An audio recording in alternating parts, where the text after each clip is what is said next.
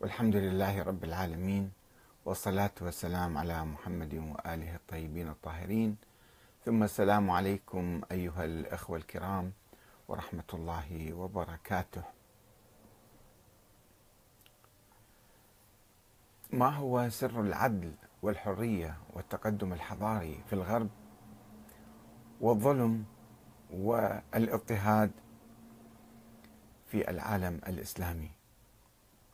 هل هو بسبب الإسلام أم بسبب الابتعاد عن الإسلام أم بسبب آخر هو الاستبداد؟ لا في الإسلام ولا في الابتعاد عن الإسلام. أو يمكن أن نقول أن الاستبداد نوع من الابتعاد عن الإسلام. الابتعاد عن الإسلام في موضوع الفكر السياسي والنظام السياسي. وليس في المسائل الجزئية الفردية مثلا إنما في في النظام العام الذي يخالف آه، المبادئ الإسلامية. بعد قليل نكون معكم دقائق ونكون معكم إن شاء الله.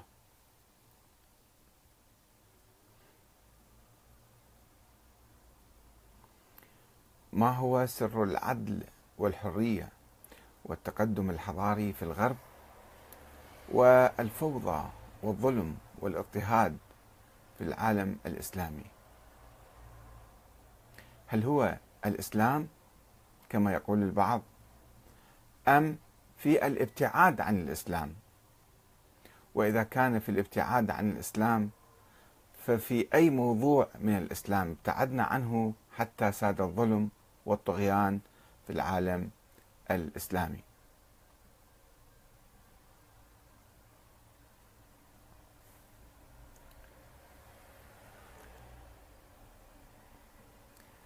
ما هو سر العدل والحرية والتقدم الحضاري في الغرب؟ وهل هو الابتعاد عن الإسلام أم في الإسلام نفسه؟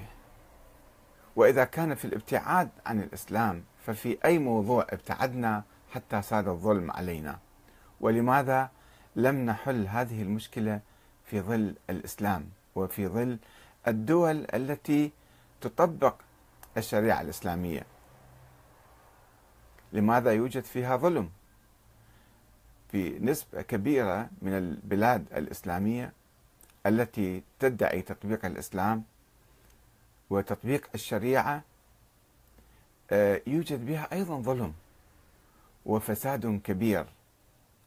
فإذا يقول البعض كما قرأت في آه، مقال آه، لكاتب سعودي قبل أسبوعين تقريبا في 25 تموز الماضي آه، بأنه يعني يحاول يلقي اللوم. هو آه، الكاتب صدام المقرن في صحيفة الوطن. في صحيفة الوطن السعودية في 25 من الشهر الماضي يتكلم حول المجتمع المدني في الغرب وكيف يمكن أن نصل إلى ذلك المجتمع. وبالتالي يحاول سوف أنقل نص كلامه يحاول أن يلقي اللوم على الإسلام. ويقول أن من غير الممكن الوصول من غير الممكن الوصول إلى مجتمع مدني عادل ما لم تجري عملية إصلاح ديني على مستوى العقائد. والأحكام والقوانين والقيم والأفكار كما يقول الكاتب سطام المقرن. طبعا هو تكلم بصورة عامة ما هي العقائد ما هي الأحكام ما هي القوانين والقيم والأفكار التي يجب أن آه، نصلحها آه، ونغيرها حتى يتحقق العدل والحرية والتقدم الحضاري في العالم الإسلامي. تكلم بصورة إنه في السعودية يكتب وفي صحيفة سعودية ولكن يعني اشتم من كلامه رائحة إلقاء اللوم على الإسلام أو الفكر المنتشر عن الإسلام. المفاهيم الخاطئة كما حاول أن يعبر عنها بأن مثلا مفهوم العدل الآن في الغرب متطور وهو يختلف عن مفهوم العدل في زمن النبي.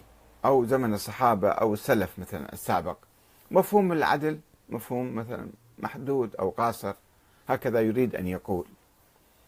آه، وأن مفاهيم العدل متطورة في الغرب فلذلك يعني هناك.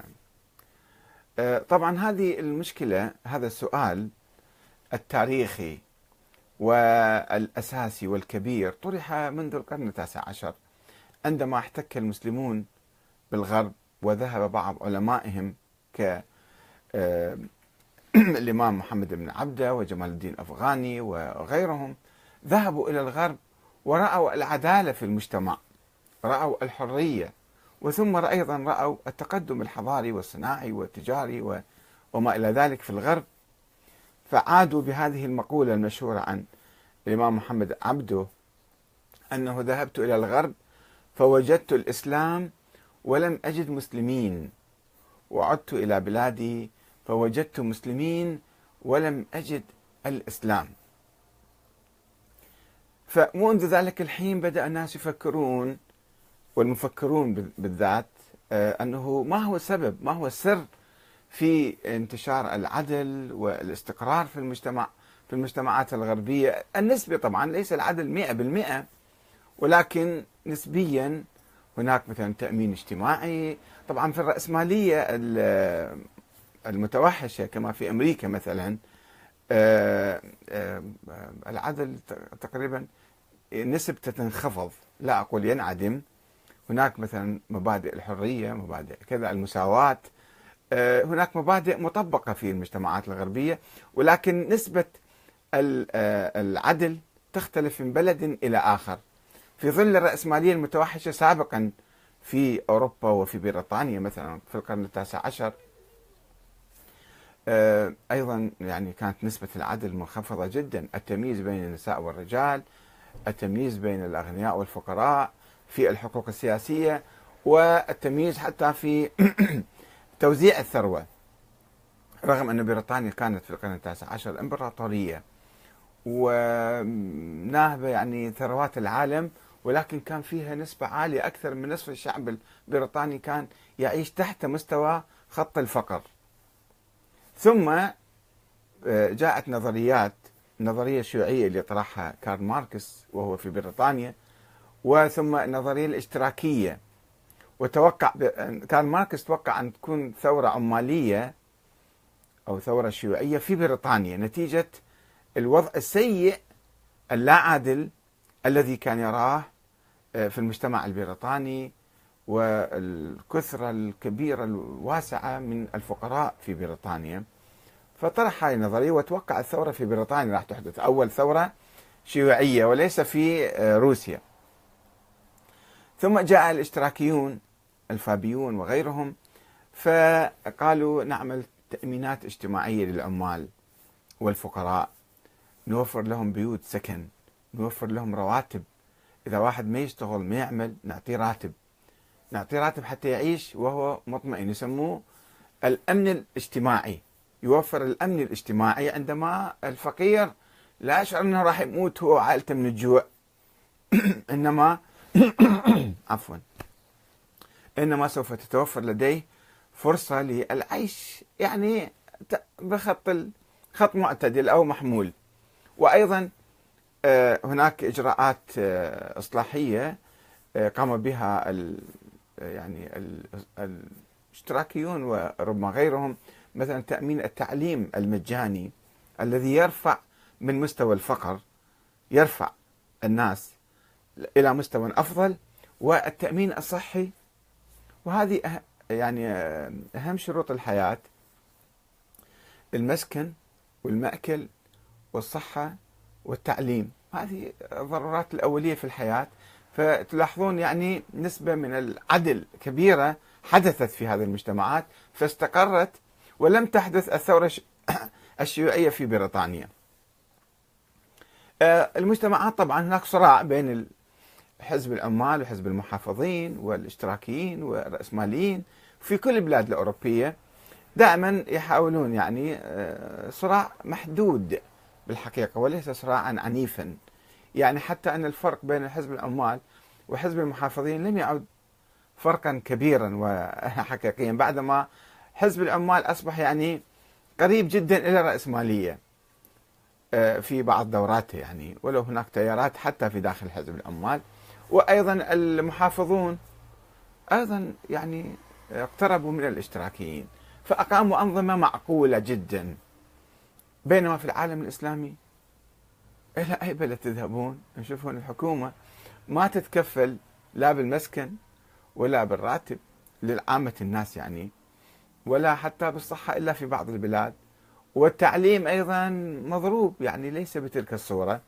ربما في بعض البلاد يوجد تعليم حر تعليم يعني حكومي إلزامي يعني توفر التعليم بقدر ما. وفي بعض البلاد حتى الحكومة آه، غير مسؤولة حتى عن التعليم الابتدائي والثاني والمتوسط آه، الناس الأغنياء يدفعون فيتعلمون ويبقون على مستواهم الاقتصادي. أما الفقراء فسوف يبقون على مستواهم من الفقر.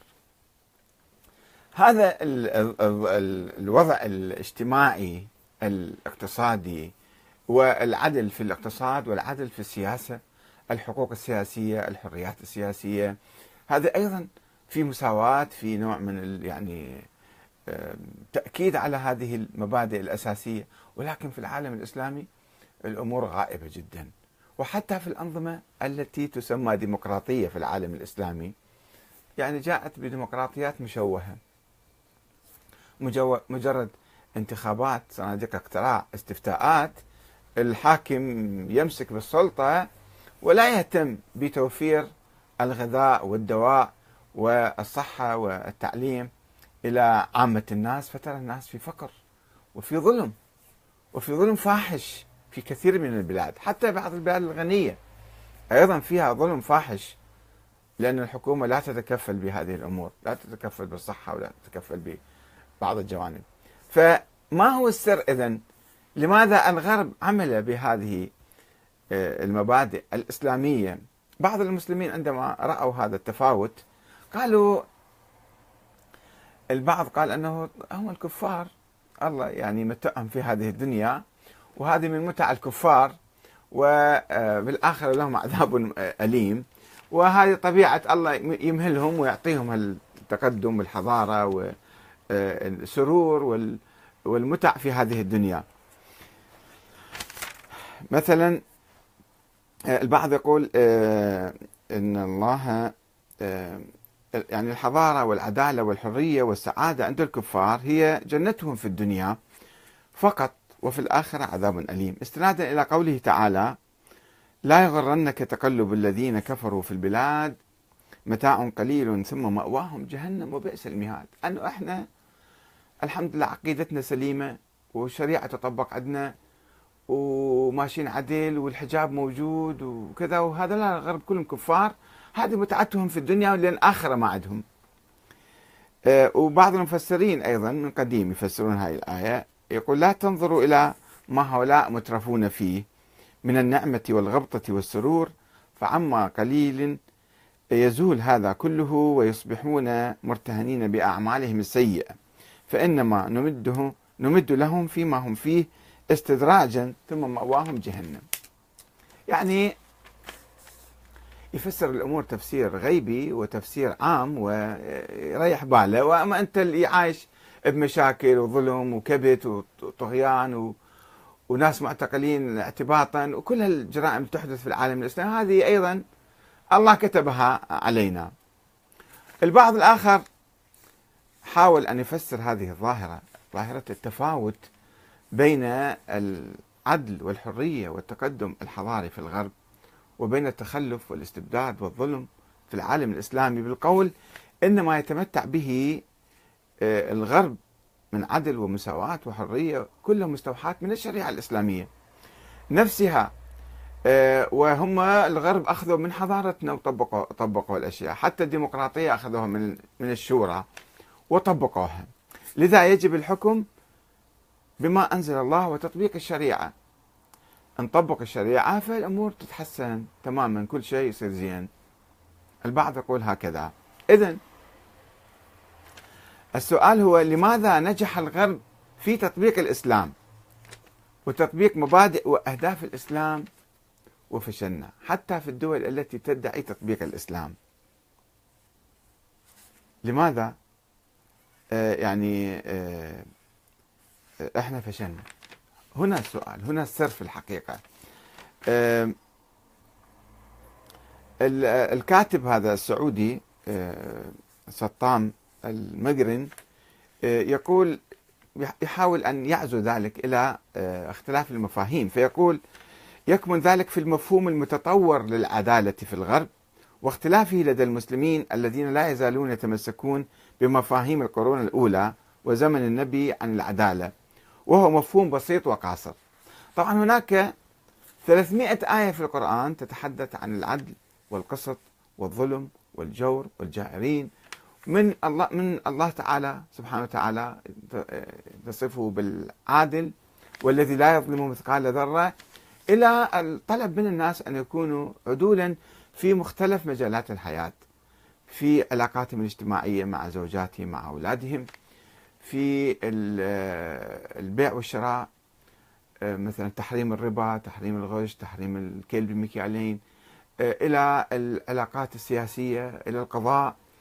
وإذا حكمتم بين الناس أن تحكموا بالعدل وصايا كثيرة. ولكن المسلمين يعني بعيدين عن الاستفادة أو تطبيق العدل في حياتهم فقضاءهم مرتشي وفاسد وحكامهم ظلمة وطغاة. وأسواقهم تشوفون دائما هناك يعني محاولات تغالب في الأسواق. و يعني في الغرب تجون تجدون دائما الأسعار كلها ثابتة. كل شيء ثابت ما تتعامل مع صاحب المحل. هذا سعره هل قد تأخذه وتشتري؟ يعجبك تأخذه ما يعجبك حطه.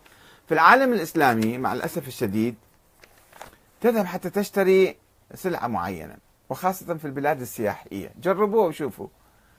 تشتري قميص تشتري عباءة تشتري بنطلون تشتري أي شيء. بكم سعر هذه البضاعة؟ يقول لك مثلا 100 ليرة أو 100 دينار أو 100 أي شيء. وهو سعر الحقيقي يكون 10 دينار 10 ليرات. يضاعف السعر خاصة على السواح والأجانب بعشرة أضعاف. فتعامله وانت تعرف يعني الأسعار مو دقيقة فتعامله تحاول تنزل ينزل لك مثلا 10 20 30 وبالتالي هو ماخذ من عندك 20 40 30 40 ليرة أو دينار أو كذا إضافي على. ليش؟ لأنه في تغالب. ما يعطيك السعر العادل. حتى في البيع والشراء عندنا التجار ما يعطون السعر العادل إلا أنت تكون ذكي حتى تتمكن يعني تأخذ السعر الحقيقي. والبعض يعتبر هذا شطارة. شطارة إنه أنت يعني تستغل الفقراء والمساكين والزبائن عموما.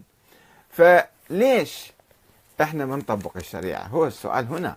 إذا كان الإسلام يأمرنا بالعدل في كل مجالات الحياة فلماذا تخلفنا عن تطبيق العدل في بلادنا؟ هي ثقافة طبعا.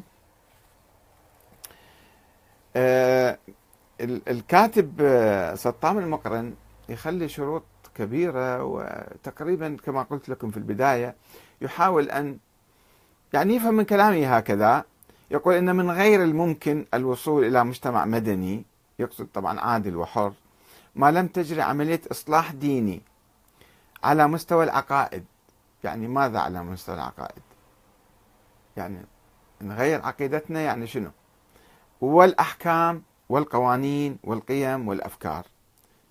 هذا آه، في الوطن السعودية آه، آه، يوم 25 تموز 2017 فهذه عملية كبيرة وطويلة وتعجيزية في الحقيقة. أنه الآن إحنا ما يمكن نتقدم نصير مثل الغرب بالعدالة والحرية والتقدم الحضاري إلا أن نقوم بهذه الثورة الكبرى. ما أعرف شنو يقصد فيها هو بالضبط لأنه كلامه شوية غامض. ولكن أعتقد إذا نكون شوية موضوعيين وقريبين من ما يطرح. آه، آه، طبعا في الثقافة هناك مشكلة كبيرة. الناس ما يؤمنون. حقيقة أنا أتأسف يعني أشوف بعض الأخوة متداخلين معنا. أصلا ما يؤمن بمبدأ العدل. مبدأ العدل في الحكام مثلا ما يؤمن. مو شرط الحاكم يكون عادل. والحاكم يسرق ينهب كذا كله ما يصير تعترض عليه. حتى كتب لي أمس أحد الأخوة من السعودية أنه الحاكم لو جاب لي فتاوى ابن باز وابن عثيمين وكذا أنه أنت ما يصير تجي بالمسجد وتتحدث عن ظلم الحكام. لازم يكون هو موجود أمامك وتتحدث معه لأن هذا يصير غيبة. هو ما موجود حتى يدافع عن نفسه فهذا ما يصير. لازم أنت ولا طبعا في وسائل الإعلام المختلفة ما يجوز لأنه أنت روح وجها لوجه امسك إيده الحاكم وانصحه. هذا هذا ذكرني بقصة بائع كان يبيع دواء للبراغيث في العراق. دواء براغيث. فواحد اشترى منه الدواء وراح للبيت ورش الدواء بس البراغيث ما ماتوا. اجى رجع عليه قال له هاي وين؟ اشوى دواءك؟ ما, ما يشتغل. قال له شنو سويت؟ قال له رشيت الدواء في البيت في يكون أنحاء البيت. قال له لا مو هالشكل. إنما لازم تمسك البراغيث وتحط الدواء في عيونهم أو في فمهم حتى يموتون. فهذا الفكر السلفي الوهابي ابن عثيمين وابن ابن باز وابن تيمية وكل هالجماعة يقول لك الحاكم لما تمسكه بيديه وتنصحه وإذا ما عمل برأيك أو بهذا فقد يكون هو على حق. وإذا كان على باطل فأنت بعد أديت واجبك خلاص بعد ما عليك أنت. شوف هاي الثقافة التي تسمح بانتشار الظلم. أنت وين تقدر تقبل رجل الحاكم؟ وين تقدر تدخل على الحاكم؟ وين تقدر تشوف الحاكم؟ حتى تروح تنصحه وتحكي معه وتقول له هو يسمع منك. ولا السيافين والجلاوزة محيطين به وبس إشارة من عندك يمكن يطيرون رأسك.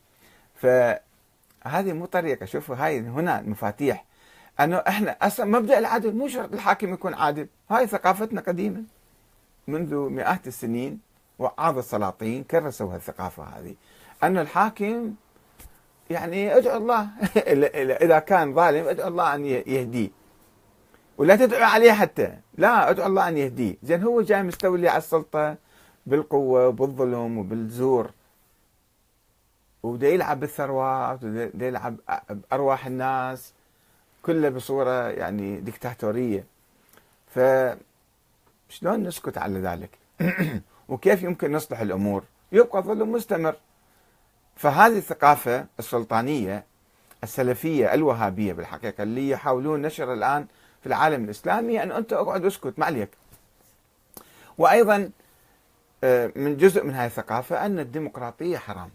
وكفر وإلحاد وشرك بالله تعالى طيب ماذا يعني؟ يعني الحكومة السعودية أو النظام السعودي يحكم بلا نظام بلا دستور بلا عقد اجتماعي وإذا تفضل الملك وقدم في شيء شبه دستور يسموه أنظمة ثلاثة سنة 92 الملك الراحل فهد قدم هذا يعني في الدستور حتى يقول أنا صرت عصري وحكمي صار نظام ديمقراطي أو أو نظام يعني مثلا قائم على دستور بمثابة الدستور الأنظمة الثلاثة. هي منحة ما فيها كلام فيها كلها كل الحديث عن صلاحيات وحقوق و يعني امتيازات الحكام. ولا فيها أي شيء عن حقوق الناس. ومشاركتهم في السلطة ومحاسبة الحكومة، محاسبة الوزراء، المسؤولين، الأمراء. ابدا ما فيها شيء من القبيل، كالأنظمة الأخرى مثلا بعكس الأنظمة الأخرى الديمقراطية. الغرب وصل إلى هذه الحالة من العدل. كان سابقا أيضا حكام طغاة في الغرب موجودين. ولكن انتشر الفكر الديمقراطي أنه الحاكم ما يصير يتصرف مثلا في الميزانية ياخذ ضرائب من الناس. ويصرف بها كما يشاء. وإحنا ندفع ضرائب كثيرة هو يصرفها على ملذاته وعلى اهواءه وعلى شهواته وعلى حروبه العبثية. يجب أن نشكل مجلس شورى ننتخبه هو يكون رقيب على الحكومة والحاكم. وبالتالي ينظر ماذا يتصرف. وإذا ما أجرى انتخابات وما صار عندنا مجلس شورى أو برلمان فالحاكم ما له أي حق ياخذ أي ضريبة من الناس. وطبعا ما له حق يتخذ أي قرار سياسي آخر. حكومة تسقط يعني. فالثقافة الديمقراطية والفكر الديمقراطي هو الذي سمح بنهوض الشعوب الأوروبية الأمم الأوروبية. نهضت فسيطرت على أمورها سيطرت على مقدراتها سيطرت على يعني امتلكت حقوقها وحرياتها. وبالتالي الحاكم ما صار رب أعلى يعبد من دون الله وكل ما يقول هو كلامه صحيح كما إحنا في بلادنا التي تدعي تطبيق الشريعة الإسلامية. والحاكم هو رب أعلى مقنن. مقنن بالثقافة وبالقوانين اللي وضعيها وما تتمكن أنت تحكي معاه كلمة ولا أن تنتقده ولا تصل يمه. ففي الغرب السر في الحقيقة في شيوع العدل في الغرب وشيوع الظلم في العالم الإسلامي وخاصة البلاد التي تدعي تطبيق الشريعة الإسلامية المزيفة.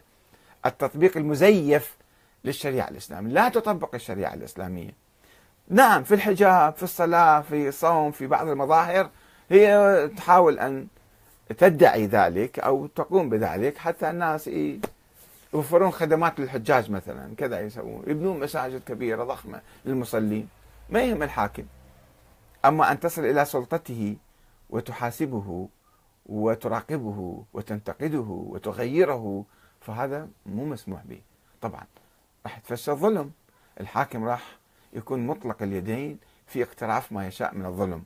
ومو بس هو يظلم راح يجيب جماعات حواليه من مشايخ المرتزقة من الصحفيين والإعلاميين من الشرطة والأمن والجيش والمخابرات كلها يحطها في خدمته يستخدمهم ضد الشعب في إحداث الظلم وينفق فلوس على حاشيته هؤلاء بالمليارات حتى يعيشوا هم أولياء النعمة وعبيد لهذا الحاكم. فيحصل الظلم. عندما يسجن واحد أو يعدم واحد ظلما ما حد ما يتكلم ما حد ما يعترض هو الحاكم يعرف هو إحنا شو خصنا لم يأمرنا بمعصية. الحمد لله رب العالمين. إحنا نصلي ونصوم وما نزني ولا نشرب خمر. فخلاص إحنا بعد ما خصنا بالحاكم. هاي الثقافة هي التي تشكل قاعدة لتفشي الظلم في العالم الإسلامي. وإذا كان علينا أن نعيد النظر في بعض أفكارنا وثقافتنا فنعيد النظر في هذه الثقافة السلطانية الدكتاتورية ثقافة الاستبداد آه، والظلم في المجتمع الإسلامي. نعيد النظر ونشوف الديمقراطية اللي هي سر العدالة في الغرب وسر التقدم الحضاري وسر الحرية أن الشعوب أصبحت حرة. إحنا شعوبنا مستعبدة. شعوبنا مستعبدة بكل معنى الكلمة. وأسوأ من العبيد اللي كانوا في زمن العبيد. صدقوني. لأن العبيد كانوا مثلا آه، يفكرون بحرية ربما يعني يعملون أشياء كثير هم بحرية. وبعض العبيد عندنا حكموا العالم الإسلامي المماليك في مصر مصر وبالعراق وبتركيا وبسوريا وأماكن كثيرة. مماليك كانوا عبيد وبالتالي كانت لهم الحرية أن يحكموا ويصبحوا ملوكا.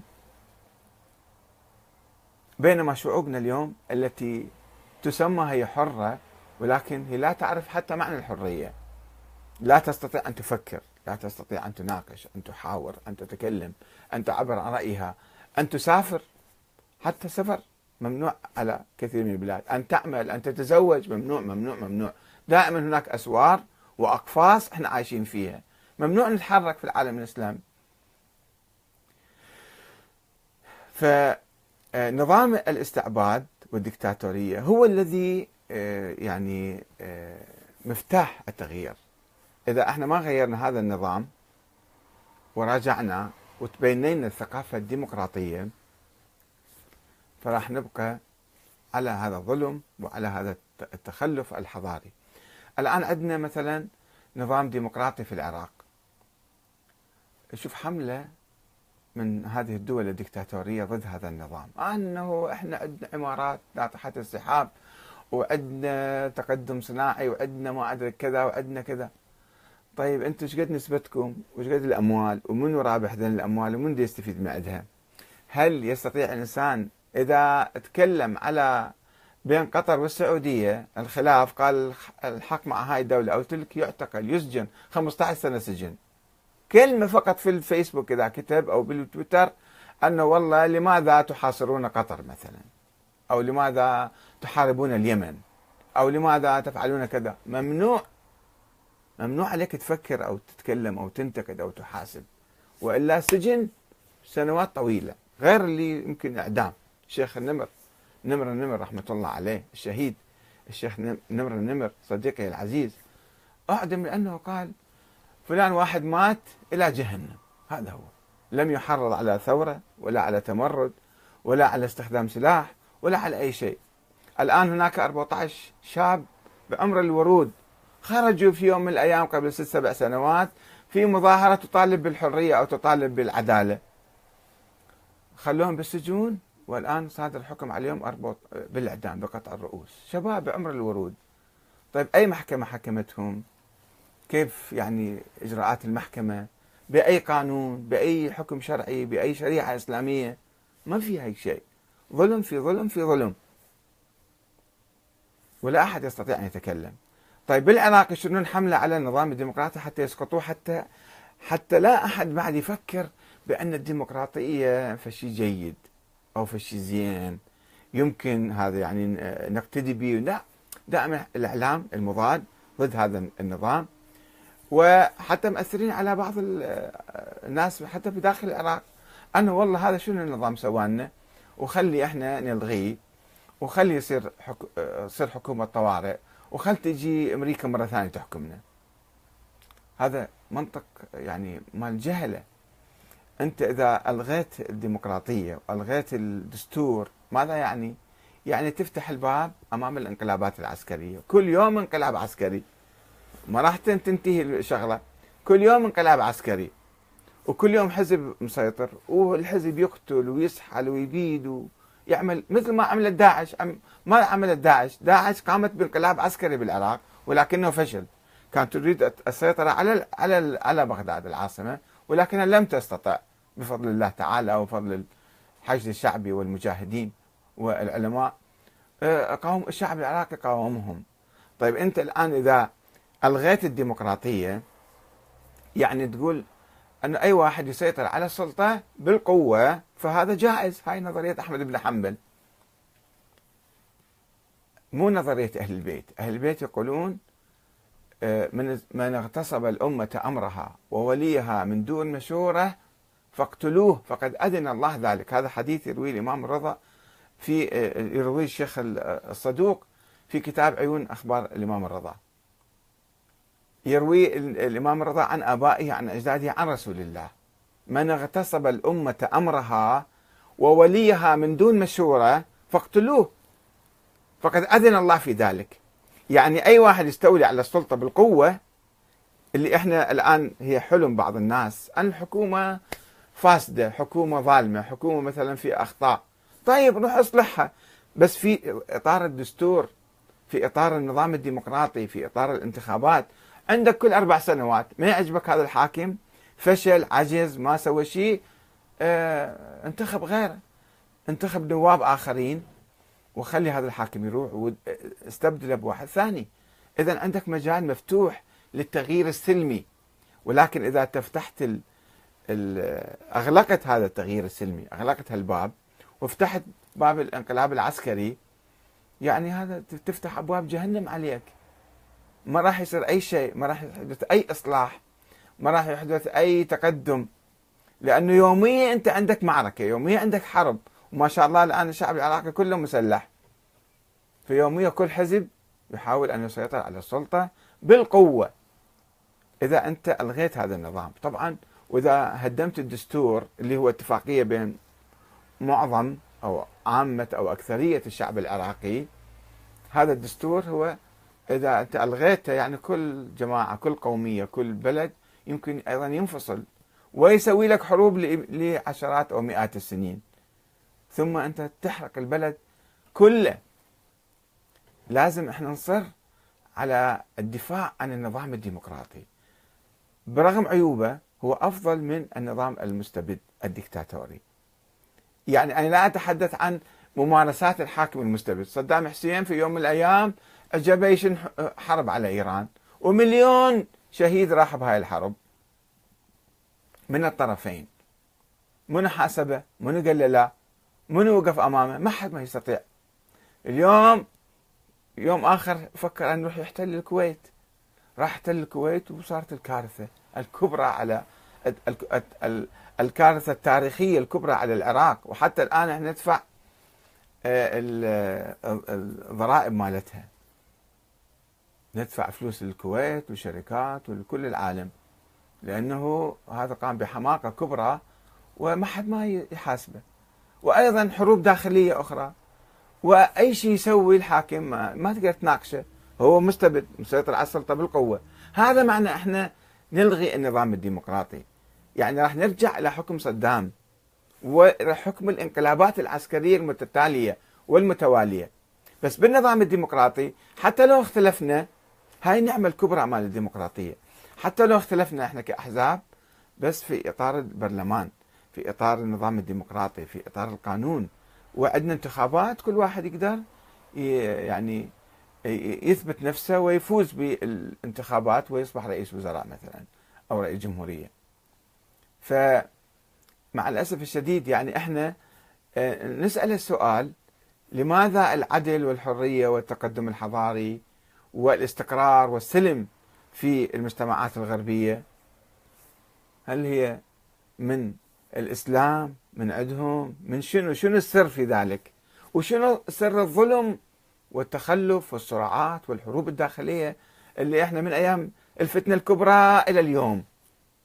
من أيام الفتنة من القرن الأول الهجري إلى اليوم إحنا نصارع ونتحارب واحد يتآمر على الثاني واحد ينقلب على الآخر. لا حل لهذه الفتنة الكبرى إلا بالنظام الديمقراطي.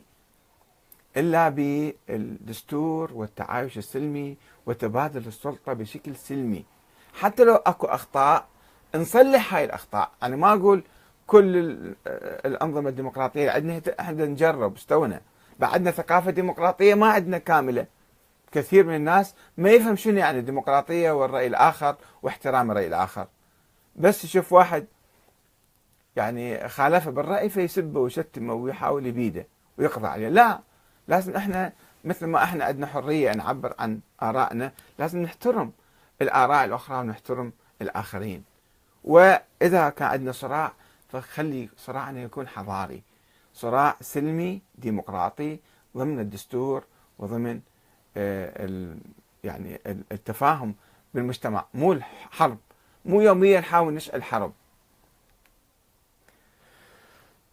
هذا رأيي وإذا عندكم رأي آخر آه نشوف إذا هنا الأخ فوزي ابن سلامة يقول